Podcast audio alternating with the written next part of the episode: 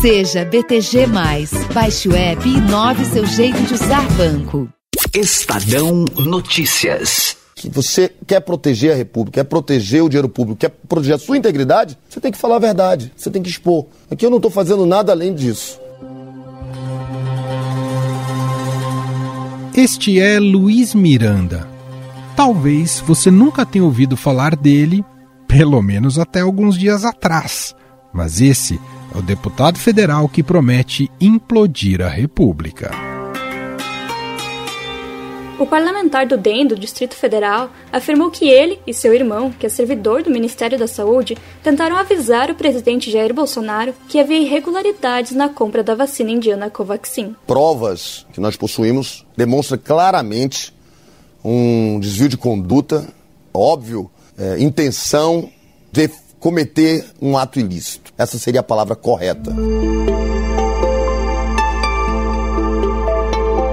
Documentos do Ministério das Relações Exteriores mostram que o governo comprou o imunizante por um preço mil por cento maior do que era anunciado pela própria fabricante seis meses antes. A vacina, produzida pela Bharat Biotech, tinha o um preço estimado em 1 dólar e 34 centes a dose. Em fevereiro deste ano, o Ministério da Saúde pagou 15 dólares por unidade, a mais cara das seis vacinas compradas até agora. O acordo da Covaxin previu o fornecimento de 6 milhões de unidades já em março, mas condicionava a um aval da Anvisa, que só foi dado no dia 4 deste mês. A ordem para a aquisição da vacina partiu pessoalmente do presidente Jair Bolsonaro. A negociação durou cerca de três meses, um prazo bem mais curto que o de outros acordos. No caso da Pfizer, foram quase 11 meses em que o preço oferecido foi de 10 dólares por dose. Não, não tivemos resposta positiva Muito nem negativa obrigado. sobre nem essa negativa. oferta. Não teve resposta. Muito obrigado.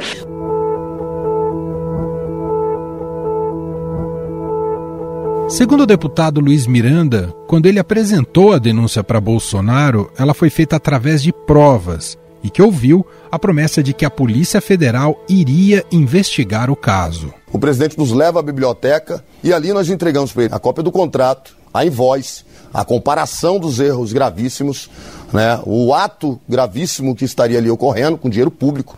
E o presidente, naquele momento, faz alguns, alguns questionamentos para o meu irmão. Meu irmão informa para ele de forma técnica.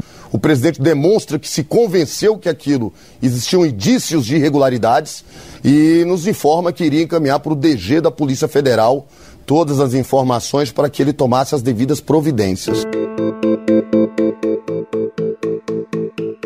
No entanto, fontes da Polícia Federal relataram ao Estadão que nenhum inquérito foi aberto a pedido do presidente Jair Bolsonaro para investigar a compra da Covaxin. Mas como Luiz Miranda ficou sabendo dessa suspeita de corrupção?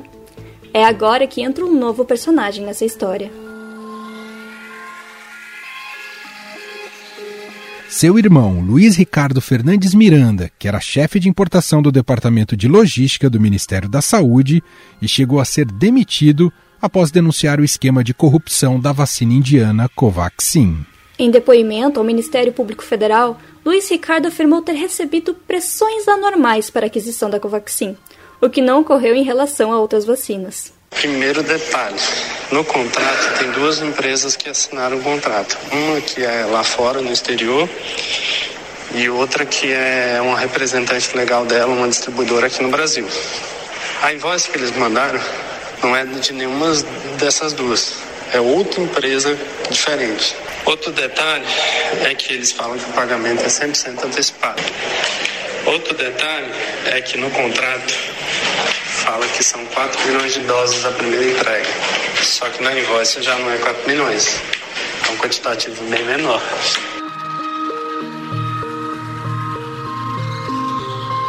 Este é um áudio que foi divulgado pelo deputado Luiz Miranda de uma conversa no WhatsApp com seu irmão sobre as suspeitas em relação à compra da Covaxin. O Ministério Público Federal, que investiga suspeitas envolvendo a compra do imunizante, afirmou ver indícios de crime e interesses divorciados do interesse público na contratação. Nessa investigação entra o nosso terceiro personagem, Francisco Emerson Maximiano. O empresário atua no setor farmacêutico há mais de 10 anos. Uma de suas empresas é a Precisa, que em janeiro deste ano havia se tornado a única representante no país da Bharat Biotech, fabricante indiana da Covaxin. Francisco Emerson Maximiano é um velho conhecido do Ministério da Saúde. Em 2012, o empresário era sócio de outra companhia do setor, a Global Gestão em Saúde, que já teve contratos com o governo federal, conforme apurou o Estadão. A empresa vendeu, mas não entregou remédios de alto custo ao Ministério. Um prejuízo estimado em 20 milhões de reais aos cofres públicos. O Ministério Público Federal move uma ação contra a empresa no valor de 119 milhões de reais. A própria Precisa também já era investigada pelo Ministério Público Federal antes de obter o contrato com a Bharat Biotech. Ela é um dos alvos da Operação Falso Negativo, que desde o ano passado apura a venda de testes rápidos contra a Covid-19 com valores superfaturados e qualidade inferior na gestão de Ibanez Rocha, no Distrito Federal. E quem nos explica toda essa história é a repórter do Estadão em Brasília, Camila Turtelli. Olá, Camila Turtelli, seja muito bem-vinda aqui ao programa. Oi, Manuel, muito obrigada pelo convite mais uma vez, sempre um prazer estar participando da conversa aqui com vocês. Camila, bom, eis que ganha todos os holofotes nacionais e entra no debate público o nome do deputado Luiz Miranda. Até então, pelo menos eu acho que para para a maior parte das pessoas, ele não tinha um grau de protagonismo tão elevado. Queria que você contasse para a gente quem é ele, quem é Luiz Miranda e que tipo de atuação ele tinha ali na, ou tem ali na Câmara, Camila. Tá certo. Bom, o deputado Luiz Miranda ele é um deputado de primeiro mandato, né? Foi eleito em 2018, um pouco nessa onda aí da renovação. Ele é empresário, morou um tempo nos Estados Unidos, tem aí na, no histórico dele algumas acusações relacionadas com dinheiro e tudo mais, mas enfim, ele é um deputado da bancada do DEM, né? Lembrando que o DEM era o partido do então presidente da Câmara, Rodrigo Maia, e durante as eleições para a presidência da Câmara, em fevereiro deste ano, Luiz Miranda sempre esteve ali ao lado do Arthur Lira, que não era o candidato do DEM, não era o candidato do Rodrigo Maia. O candidato do DEM do Rodrigo Maia era o Baleia Rossi. Mas o Luiz Miranda sempre esteve ao lado do, do Arthur Lira e ele foi um dos responsáveis ali do, dentro do DEM para provocar uma ruptura dentro do partido que acabou levando metade da bancada a apoiar o Arthur Lira. Ele é um cara que trabalha ali por esse lado aí da economia, projetos relacionados a, a negócios. Ele é coordenador da Frente Parlamentar da Reforma Tributária. E aí ele esperava e, e, algumas pessoas falavam que ele poderia ser o relator da reforma tributária na Câmara, que ele seria indicado por Arthur Lira. Ele, ele falava muito, ele, ele tinha essa promessa. É, para ele, ele falava por aí que ele esperava é, ter esse texto na mão, que deve ser um dos textos mais importantes a circular pelo Congresso nesse ano. E assim, ele era um cara também apoiador do Bolsonaro, né? Ele acompanhava o Bolsonaro em algumas das dos passeios do Bolsonaro aqui por Brasília, passeio de moto, ele defendia o presidente na, na tribuna. Então, assim, ele é um aliado do governo. Ontem, até, quando eu falei com ele, que ele contou um pouquinho sobre como foi essa visita aí para o Bolsonaro, em que ele denuncia o esquema de corrupção da compra da vacina, ele falou assim: olha. É, mas que fique claro que eu levei é, isso, essa denúncia para o presidente Bolsonaro porque eu tenho uma atuação anticorrupção e acredito que o presidente Bolsonaro tem essa mesma ideia. Por isso que eu levei essa denúncia para ele, esperando que ele fosse tomar uma providência.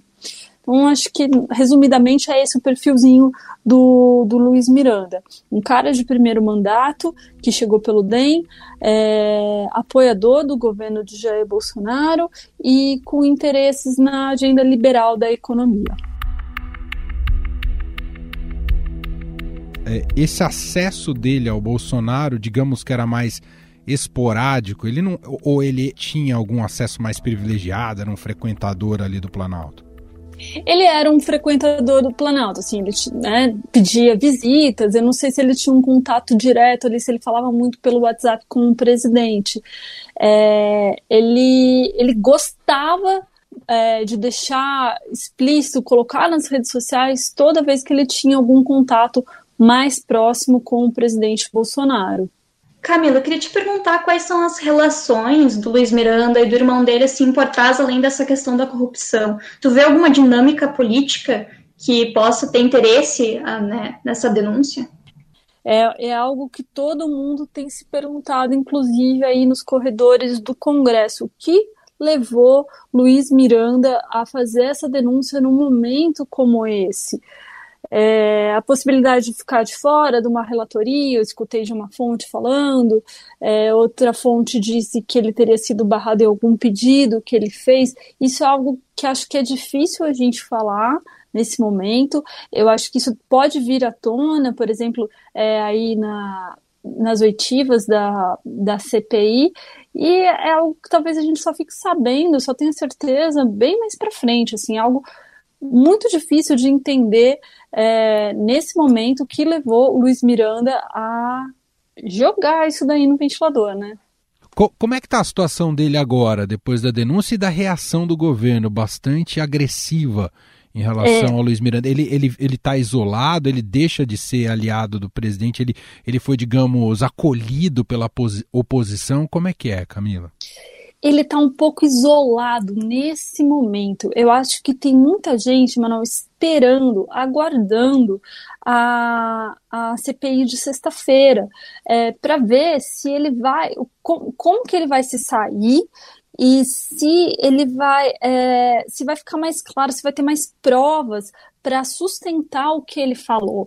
Então eu acho que tem muita gente esperando. Já da, da parte do governo, pela coletiva que o ministro Onix deu ontem, né? Aí a gente percebe que ele já está completamente fora aí do, do, governo, né? Ele foi, foi uma coletiva é, bem dura que, que o Onix deu, falando que os, os irmãos Miranda, né? Ele e o, o, o deputado e o irmão dele, que fazia parte do Ministério da Saúde, vão pagar por isso.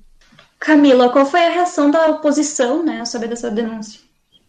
A oposição tá, foi para as redes, está botando a boca do, no trombone, tentando reforçar o, o mote do Fora Bolsonaro que eles já colocam aí há muito tempo. Levantaram uma hashtag Bolsonaro desonesto no, no Twitter, né, no dia da denúncia, e eles estão querendo que, que isso seja comprovado, que seja comprovado e que seja investigado qual foi é, atitude que o, o Bolsonaro tomou ao receber esse, essa denúncia do Luiz Miranda, que, segundo Luiz Miranda, levou a denúncia embasada com documentos também para o presidente Bolsonaro.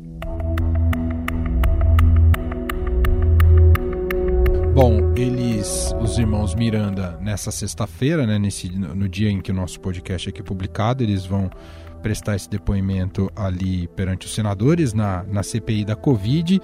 E o que a gente deve acompanhar então ao longo dessa sexta-feira é esse embate para entender se tem é, mais conexões e mais provas e como é que vai ser a sustentação oral deles.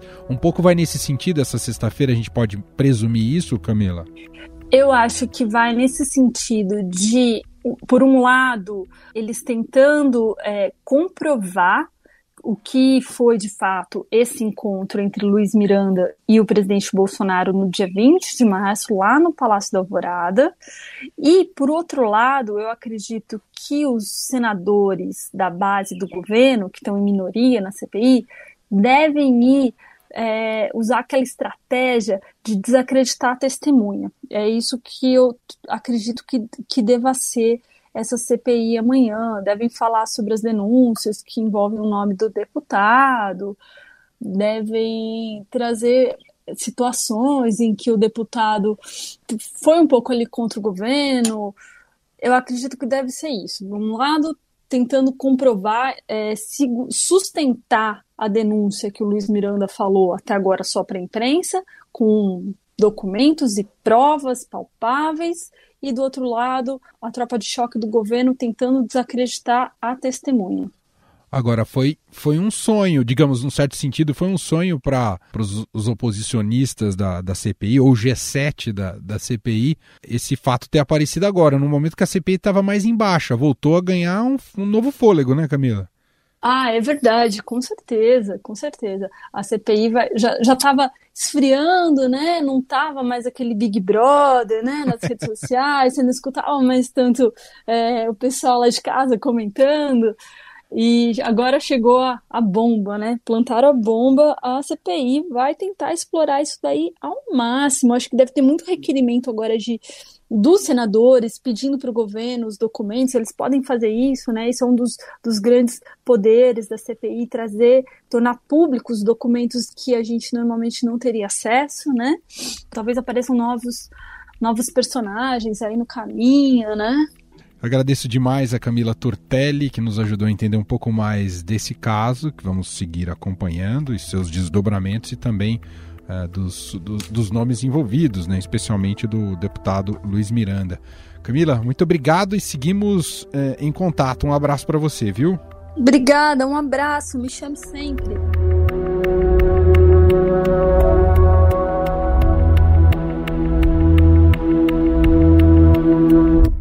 Em 15 segundos, voltamos e vamos falar sobre o potencial explosivo que essa denúncia tem para o governo. Nossa conversa será com o cientista político e diretor executivo da Transparência Brasil, Manuel Galdino. Estadão Notícias. Conheça o BTG, um banco totalmente intuitivo para você fazer o que precisa de um jeito fácil e rápido. E se surgir alguma dúvida, tem atendimento 24 horas, 7 dias por semana. BTG, inove seu jeito de usar banco. Baixe o app. Logo após a bomba explodir, a tropa de choque do governo começou a se preparar para a batalha. Com uma série de ameaças do deputado Luiz Miranda, o ministro da Secretaria-Geral da Presidência, Onyx Lorenzoni, afirmou que o presidente Jair Bolsonaro determinou uma investigação da Polícia Federal sobre o parlamentar e seu irmão, o servidor Luiz Ricardo. No pronunciamento em que não permitiu a jornalistas que fizessem perguntas, Onix afirmou que Miranda pode ter apresentado documentos falsos para reforçar o relato. Por que, que ele inventou essa história? O que, que os dois irmãos queriam na casa do presidente no dia 20? É evidente que nós vamos pedir para que a, os peritos da Polícia Federal façam a análise dos dois documentos. Como vocês podem ver, mas são evidentes as diferenças. Já o ministro da Saúde, Marcelo Queiroga, se irritou após jornalistas questionarem sobre a compra da vacina Covaxin. Eu falei em que idioma? Eu falei em português. É? Então, não foi comprado uma dose sequer da vacina Covaxin, nem da Sputnik. Ele está perguntando do futuro. Existe alguma futuro é futuro. Futuro é futuro. Não o senhor não sabe, o senhor não sabe qual vacina o Ministério da Saúde vai comprar, ministro? Além disso, a colunista do Estadão Vera Rosa informa que o governo prepara um dossiê sobre Luiz Miranda e seu irmão. A ideia é levantar processos contra o deputado, que já foi acusado de estelionato, e seu histórico parlamentar, com a ajuda do presidente da Câmara, Arthur Lira.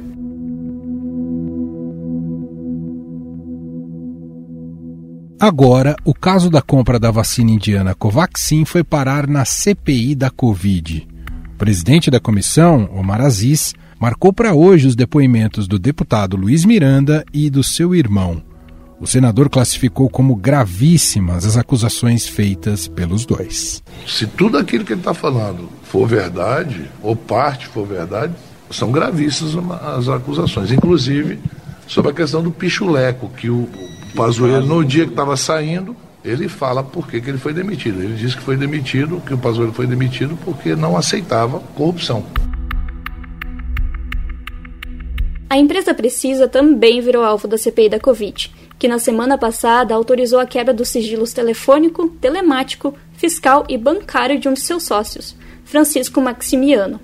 O depoimento do empresário na comissão estava marcado também para essa semana, mas ele alegou que está em quarentena e não poderia comparecer. A defesa do empresário também pediu acesso aos documentos da CPI. Os advogados afirmaram em nota que Maximiano e a empresa estão à disposição das autoridades para, abre aspas, desmentir as inverdades que maliciosamente vêm sendo difundidas e mostrar como a contratação da vacina Covaxin obedeceu a todos os critérios de integridade, valor de mercado e interesse público, fecha aspas.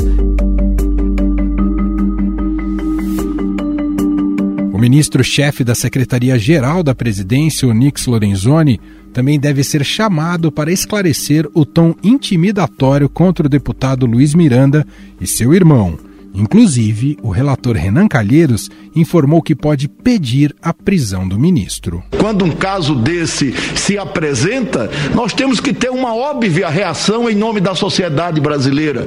Se esse CEO continuar a reincidir, nós não temos outra coisa a fazer, senhor presidente, senão requisitar a prisão dele.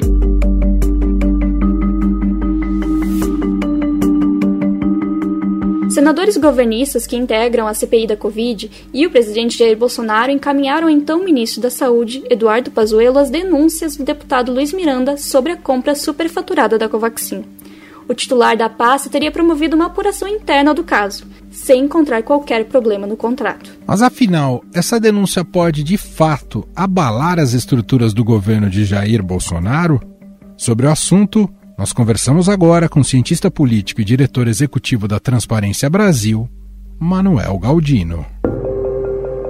Olá, Manuel, seja muito bem-vindo. Obrigado por ter aceitado aqui o nosso convite. Olá, é, obrigado a vocês pelo convite. Estou feliz de estar aqui no podcast. Manuel, pelo que vimos até agora desse caso, ele, a gente pode dizer que ele se encaixa nessa lógica bastante nefasta aqui no Brasil da corrupção que se instala na gestão pública em momentos de excepcionalidade, de emergência? Olha, tem todos os indícios, na verdade, a gente não pode provar ainda, né? Então são indícios, são suspeitas. Na verdade, não é nem dos casos de corrupção em situações excepcionais. É a típica corrupção padrão do Estado brasileiro em que uma empresa, um grupo empresarial, um grupo de pessoas do setor privado faz uma, uma articulação política para que o governo pague um valor superfaturado, um valor acima acima do valor de mercado, para que esses grupos privados ganhem esse recurso. E aí, claro, em geral, tem algum pagamento de propina em troca dessa vantagem indevida, né? Isso, assim, a Lava Jato mostrou várias vezes que esse era o modo padrão de operar, né, das empreiteiras no Brasil, é, inclusive com mudanças na legislação para que se beneficie, para que se viabilize essa operação. Então, na verdade, assim, é a típica corrupção em contratação pública do Brasil. A emergência só torna isso mais grave, porque é para tratar as pessoas, vacinar as pessoas, para salvar a vida dos brasileiros, numa coisa que está todo mundo olhando e ainda assim a, os indícios, as suspeitas sugerem que reproduziram esse modo de corrupção e de contratação superfaturada do Brasil. E, e já tem uma narrativa do tipo, ah, mas o dinheiro ainda não foi gasto. Isso não diminui a gravidade do, do que estamos, do que veio à tona, não é, Manuel? Não, não diminui. E inclusive o precedente do mensalão é bem claro a esse respeito. A mera promessa de vantagem indevida, né, mesmo que depois não aconteça, se você tem uma mudança de comportamento, você faz alguma coisa para obter um benefício, isso já é corrupção. Né? No caso do mensalão, o Marcos Valério, ele alegava assim, não, mas eu não ganhei alguns contratos de publicidade. O João Paulo Cunha, desculpem, na época, falava assim, não, mas não fui eu que escolhi a contratação da agência, mas a mera promessa e de você se mobilizar para dar vantagem indevida, isso já é corrupção. Mesmo que depois o contrato não seja efetivado, seja suspenso, toda a operação que foi feita para uma legislação, se de fato for provado, né, que foi para obter uma vantagem devida, isso já é corrupção, já é grave. E assim, ainda bem que conseguimos descobrir por causa da CPI, né? Porque senão poderia passar e, e o dinheiro sair do, dos cofres públicos.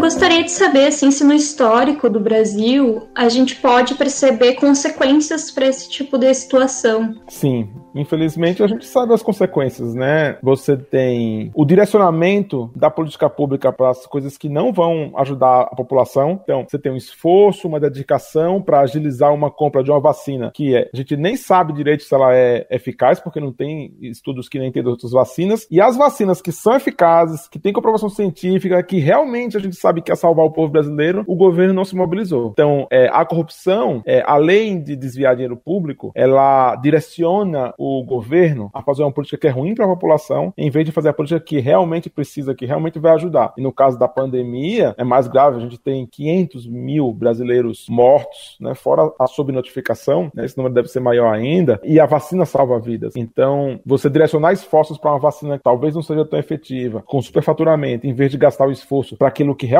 é salvar vidas, é a pior consequência da corrupção, mais do que até o desvio do dinheiro público. Né? É você fazer uma política pública que é ruim para a população, que prejudica, que nesse caso mata. Manuel, como é que você vê para o presidente Jair Bolsonaro comprovada a omissão, que ele soube do suposto esquema de corrupção, que ele tenha sido avisado e não agiu, o quanto isso complica o futuro dele? Então, assim, do ponto de vista jurídico, ele cometeu um crime, que é o crime de prevaricação. E ele poderia ser denunciado pela Procuradoria-Geral da República para responder por esse crime, né? Então, a gente lembra que o ex-presidente Michel Temer, quando teve o caso do Joesley, né, ele foi denunciado pela Procuradoria. É, mas a Procuradoria é amiga do Bolsonaro, né? O Procurador-Geral da República não vai denunciar o Bolsonaro por causa disso. Então, do ponto de vista jurídico, quanto as coisas continuarem como estão hoje, eu não espero mudanças, é, mesmo que se tenham essas evidências, se tenham essas comprovações. Pode ter alguma investigação, alguma coisa assim, mas que depois esperam baixar a temperatura para arquivar, não fazer nenhuma denúncia, dizer que não tem provas, etc e tal. Agora, politicamente é que aí a coisa é um pouco mais incerta, né? Hoje o governo conta com uma base aliada que garante que né, não vai ter impeachment, não vai ter nenhuma repercussão maior nesse sentido. Arthur Lira deu entrevista recente sobre isso, né? Depende aí de você conseguir transformar esse fato em um fato político relevante que mobilize as pessoas, que mobilize uma pressão popular, que ele perca é, é, popularidade. E aí, quem sabe, pode ser que isso mude um pouco o equilíbrio das forças. Mas ainda assim é difícil. Eu sou cético de que muda muito em termos das relações políticas, né? Fica um pouco mais caro o centrão para o Bolsonaro, mas por enquanto eu acho que é isso. Manuel, a gente teve, né, recentemente as manifestações contra o governo Bolsonaro, a saída do Salles.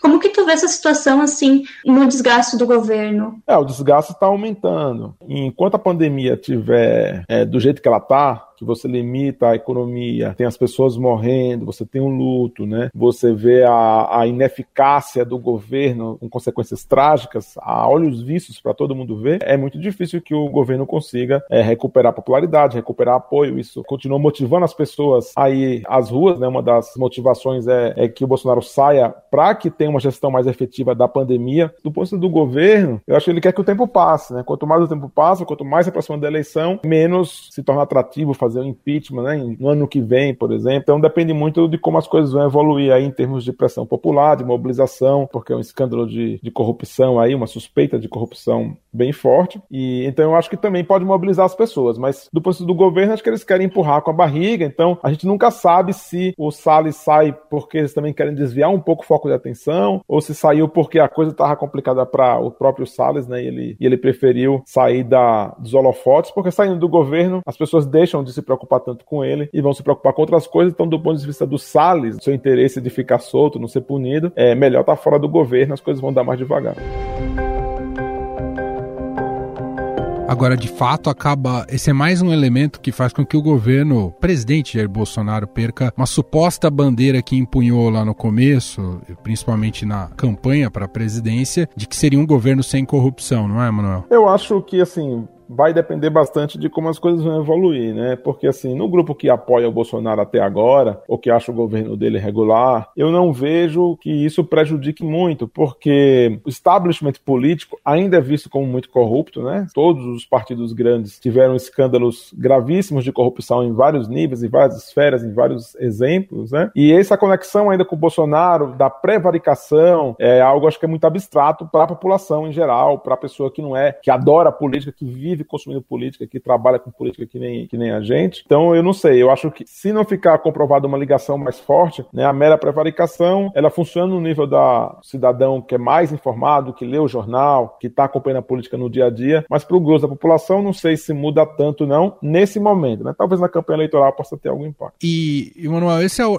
era o fato que a CPI a CPI da Covid precisava para ganhar um, digamos, um novo fôlego? É, é, é, o elemento mais grave até aqui de toda a investigação? É, assim, eu acho que em termos de fôlego sim, né? Porque ela tem altos e baixos. Do ponto de vista de quem está na CPI, é importante ter uma narrativa clara, né? Se você atacar de muitos lados diferentes, no final das contas não fica muito claro para a população o que a CPI descobriu, qual é a acusação principal, quem são os principais envolvidos. E eles atacaram de, por vários lados diferentes, né? Então acho que do ponto de vista político, eu acho que é positivo para quem quer que a CPI tem que ter mais força, né? Eu acho que ela se fortaleceu. E para quem está lá, os próprios senadores que estão né, à frente da, da CPI também vão ganhar mais destaque no noticiário político, né? Para as narrativas que eles vão fazer nas suas campanhas eleitorais. É, eu acho que mobiliza e, engaja mais. Agora, em termos de consequência eleitoral mais ampla para a população, é difícil dizer se é mais grave ou não, porque eu acho que é a conjunção das coisas. Para mim, assim, se o governo governo tivesse cometido esse ato de a se comprovar de corrupção, é, mas tivesse comprado as vacinas da Pfizer e da Coronavac lá atrás, a gente teria salvado tantas vidas que, para mim, pelo menos, assim, seria menos relevante, né? O, a conexão das duas coisas é que torna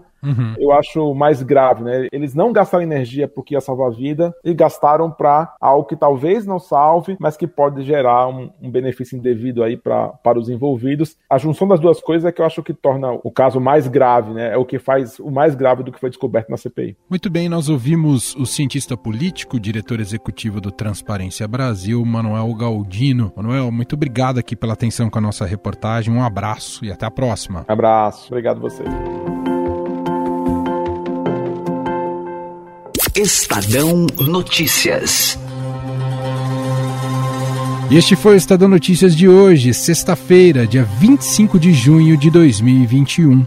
Contou com a apresentação de Larissa Burchardi e Emanuel Bonfim. Na produção, roteiro e edição, Gustavo Lopes, Júlia Corá, Ana Paula Niederauer e Jefferson Perleberg. A montagem é de Moacir Biasi e o diretor de jornalismo do Grupo Estado é o João Fábio Caminoto.